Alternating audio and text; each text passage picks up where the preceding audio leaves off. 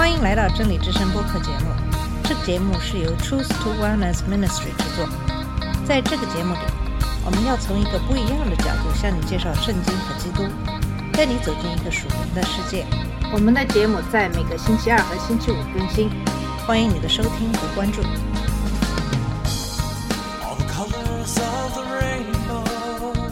你好，我是马军。今天节目跟你分享箴言中关于避免性犯罪的内容。这一直是人类的一个问题，或多或少取决于特定社会对它的接受程度。所罗门在箴言中鼓励他的儿子听从他被教导的智慧，并警告他与异性相处将面临的危险。在某些方面，神利用所罗门一个最终拥有七百个妻子和三百个妾的人来发出如此强烈的警告。似乎有一点讽刺。然而，他是一个不错的选择。他自己没有听从神对国王不要多妻的警告，这给他的一些警告增加了分量。他根据经验知道自己在说什么。他作为国王的地位使他能够观察人们的选择和行动的后果。最后，神赋予他的巨大智慧，使他能够以简洁的方式向他的儿子介绍神的律法的要点和应用。那么，在箴言第五章讲的主要是避免不道德的行为。虽然箴言第一到七章都是父亲对儿子的教诲和警告，虽然每一章都有单独的章节以“我的儿子”这句话开始，但所有的章节都是相互加强的，因为每一章都是对行走在智慧中的呼唤。箴言四章二十到二十七节开始说：“我儿要留心听我的言辞，侧耳听我的话语。”你都不可离你的眼目，要存记在你心中，因为得着它就是得了生命，又得了医全体的良药。你要保守你心，胜过保守一切，因为医生的果效由心发出。你要除掉邪僻的口，气绝关谬的嘴。你的眼要向前，正看你的眼睛，当向前直观，要修平你脚下的路，坚定你一切的道，不可偏向左右，要使你的脚离开邪恶。这里强烈呼吁儿子要勤奋地走在智慧的道路上，并对他将面临的危险保持警惕。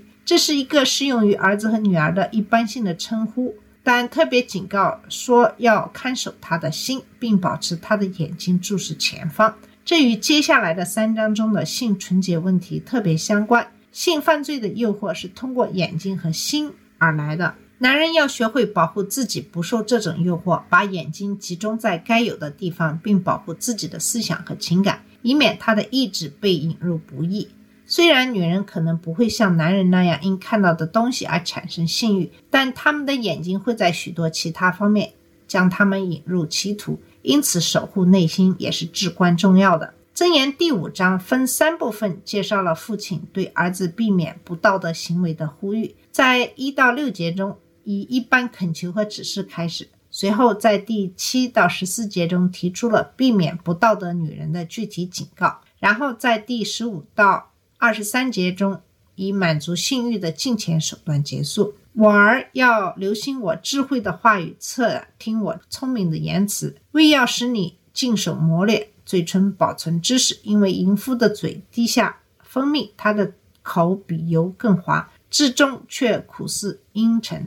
快如两刃的刀，他的脚下入此地，他脚步踏入阴间，以致他找不着生命平坦的道。他的路变迁不定，自己还不知道。那么，这是箴言五章一到六节的经文。这段经文的开头是一个父亲叫他的儿子再次注意他的行为。第二节所述的具体目标是他分辨是非的能力得到仔细的保护，甚至在他可能说的话中。这与女奸夫形成对比，她的言语和举止与最终的现实不相符合。现实与不道德的女人所表现出来的对比是很大的。她的嘴唇淌着蜂蜜，是甜的，但最后她是苦的。她的言语像油一样光滑，但最后她是尖锐的。警告也同样伟大。她看似给生活带来乐趣和刺激，最终以死亡而告终。她不知道自己的真实状况，也不知道自己究竟要去哪里。父亲在第七到十四节发出严厉的警告，要求远离这样的女人。众子啊，现在要听从我，不可离弃我口中的话。你所行的道要离他远，不可就近他的房门，恐怕将你的尊荣给别人，将你的岁月给残忍的人。恐怕外人满得你的力量，你劳碌得来的归入外人的家。终究你皮肉和身体销毁，你就悲叹说：“我怎么恨恶训悔，心中藐视责备，也不听从我师傅的话，又不侧耳听那教训我的人。我在盛会里几乎落在诸般恶中。”那么在第七节中，父亲的警告从一个儿子扩展到儿子们，是一个复数，是对很多人呼吁注意这个警告和随后的解决方案。在第八节中，建议很简短，也很有针对性。在旅途中要远离他，不要靠近他住的地方。换句话说，如果你避开他，你就可以避免与他可能发生的罪。第九到十节给出了这一建议的许多理由，这些理由可以归结为：他会毁掉你的生活，与人偷情会毁了你的名誉，把你的岁月交给残酷的人以及陌生人。得到你的力量和外人得到你的财富，是与一个不听话的女人发生关系的各种代价和惩罚。与妓女交往或包养情妇的直接代价是，你还会受到他或他发现者的勒索。那么，在第十一到十三节是不道德性行为的忏悔和结果。忏悔对灵魂有好处，但往往来得太晚，无法避免罪的后果。这里描述的是一个人在痛苦和悲伤中的身影，因为他们的肉体正在消亡。直到这时，他们才最终承认自己轻视智慧和教导的愚蠢行为。在第十四节中，我们发现这个人处于完全毁灭的边缘，但在集会中还没有越过最后的界限。在最后一节中，父亲指出他的儿子解决他的性欲问题。那么下面就是十五到十九节，以美丽的方式描述了婚姻之爱。结论是，男人要找到他的满足感，并为他的爱而兴奋陶醉。经文是这么说的：“你要喝自己池中的水，饮自己井里的活水。你的泉源岂可张溢在外？你的河水岂可留在街上？唯独归你一人，不可与外人同用。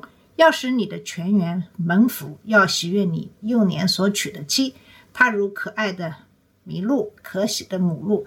愿他的胸怀使你时时知足，他的爱情使你常常恋慕。婉儿，你为何恋慕淫妇？为何抱外女的胸怀？因为人所行的道都在耶和华眼前，他也修平人一切的路。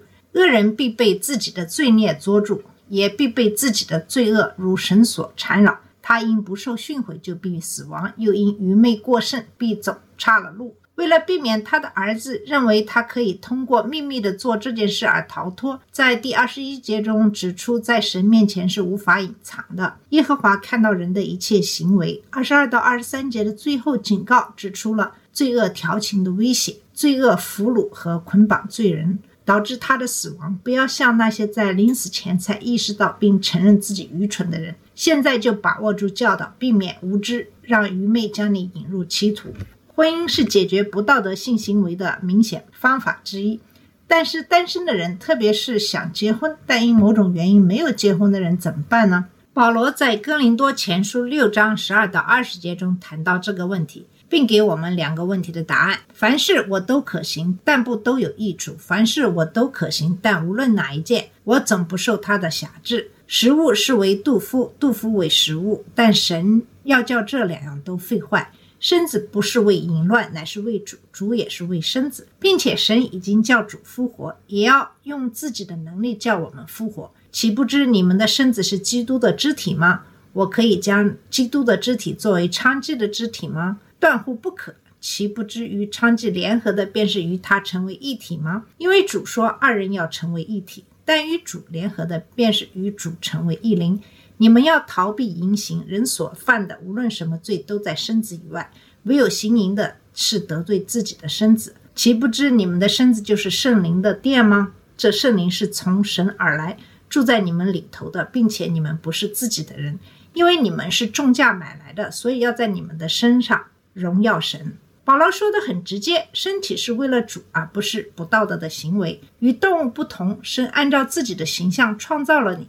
让你成为他性格的反应，执行他的意志，这对所有人来说都是如此。基督徒在这方面可以做得更好，因为他们内心也有圣灵的力量来战胜罪恶。哥林多前书六章十五到十七节，让我们了解了这种精神和情感问题的原因，同时也给出了解决方案。保罗在这里清楚地表明，这不仅仅是身体的结合，当一对一直在约会的贞洁夫妇分手时，会发生很多情感上的动荡。对于那些彼此不道德的人来说，情况要糟糕得多。那些滥交的人把自己的碎片留在各处，掏空了他们的灵魂。保罗再次直接说明了解决办法：要逃避不道德的行为。人所犯的其他一切罪都是在身外，唯独不道德的人是犯了自己的身子。岂不知你们的身体是在你们里面的圣灵的殿，是你们从上神那里得来的？并不是你们自己的，因为你们是花钱买来的，所以要在你们的身上荣耀神。那么箴言的第六章给出了父母建议的主题是避免毁灭。你可能因为成为别人的担保人、懒惰、恶行或犯了许多罪而被毁掉。从二十节开始是关于避免不道德的性行为造成的破坏。这一节也告诫人们注意所给的指示，因为这些指示带来了光明，导致生命。第六章二十节开始是这么说的：“我儿要尽守你父亲的诫命，不可离弃你母亲的法则，要常系在你心上，挂在你项上。你行走，他必引导你；你躺卧，他必保守你；你睡醒，他必与你谈论。因为诫命是灯，法则是光，训诲的责备是生命的道，能保你远离恶妇，远离外女谄媚的舌头。你心中不要恋慕她的美色。”也不要被她眼皮勾引，因为妓女能使人只剩一块饼，淫妇猎取人宝贵的生命。人若怀里揣火，衣服岂能不烧呢？人若在火炭上走，脚岂能不烫呢？亲近邻舍之妻的也是如此，凡挨近他的，不免受罚。贼因饥饿偷窃充饥，人不藐视他。若被找着，他必赔还七倍，必将家中所有的尽都偿还。与妇人行淫的便是无知，行这事的必丧掉生命，他必受伤损，必受凌辱，他的羞耻不得涂抹，因为人的嫉妒成了烈怒，报仇的时候绝不留情，什么赎价他都不顾。你虽送许多礼物，他也不肯甘休。这个二十到二十四节与主同行会使你远离异性的诱惑，因为他们会引导你走正道，并在你误入歧途时纠正你回到正道上。然而，你是跟随主还是跟随你的情欲，取决于你心中的欲望。第二十五到二十八节指示和警告是非常明显的。一个男人如果去找一个漂亮的女人，从一开始就会有麻烦，因为他的欲望是邪恶的。正如耶稣在马太福音第五章二十八节所说：“但我告诉你们，凡看女人有情欲的，在心里已经与她犯奸淫了。但是男人不必去寻找。”因为妓女和通奸者会去寻找他，而那些认为自己能处理好的人就更危险了。就像二十七到二十八节所指出的，他将被烧死。箴言第六章最后具体警告了与奸夫淫妇交往的后果。通奸比其他罪如盗窃要严重的多，因为不可能归还，被盗的东西不能归还，也不能替代，也没有补偿可以安抚被侵犯的人。这条路将导致你毁灭。那么箴言的第七章具体说明了避免妓女的重要性。妓女可能是单身或已婚。妓女的特点是她努力勾引男人，男人是被猎取的猎物。这一章的开头也是父亲暗示他的儿子注意并听从他所受的教导，以便他可以避免他所面临的危险。第七章开始说：“我儿，你要遵守我的言语，将我的命令存记在心。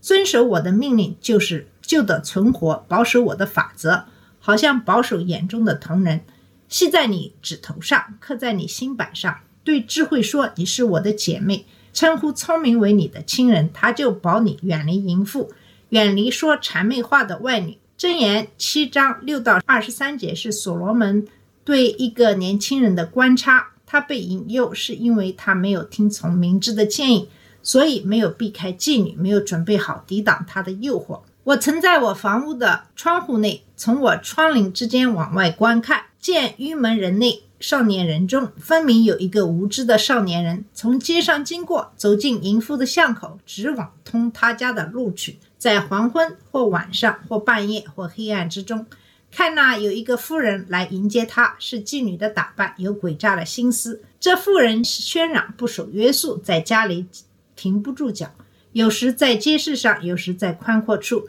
或在各巷口蹲伏，拉住那少年人与他亲嘴，脸无羞耻地对他说：“平安记在我这里，今日才还了我所许的愿，因此我出来迎接你，恳切求见你的面，恰巧遇见了你。我已经用绣花毯子和埃及线织的花纹布铺了我的床，我又用没药、沉香、桂皮熏了我的榻。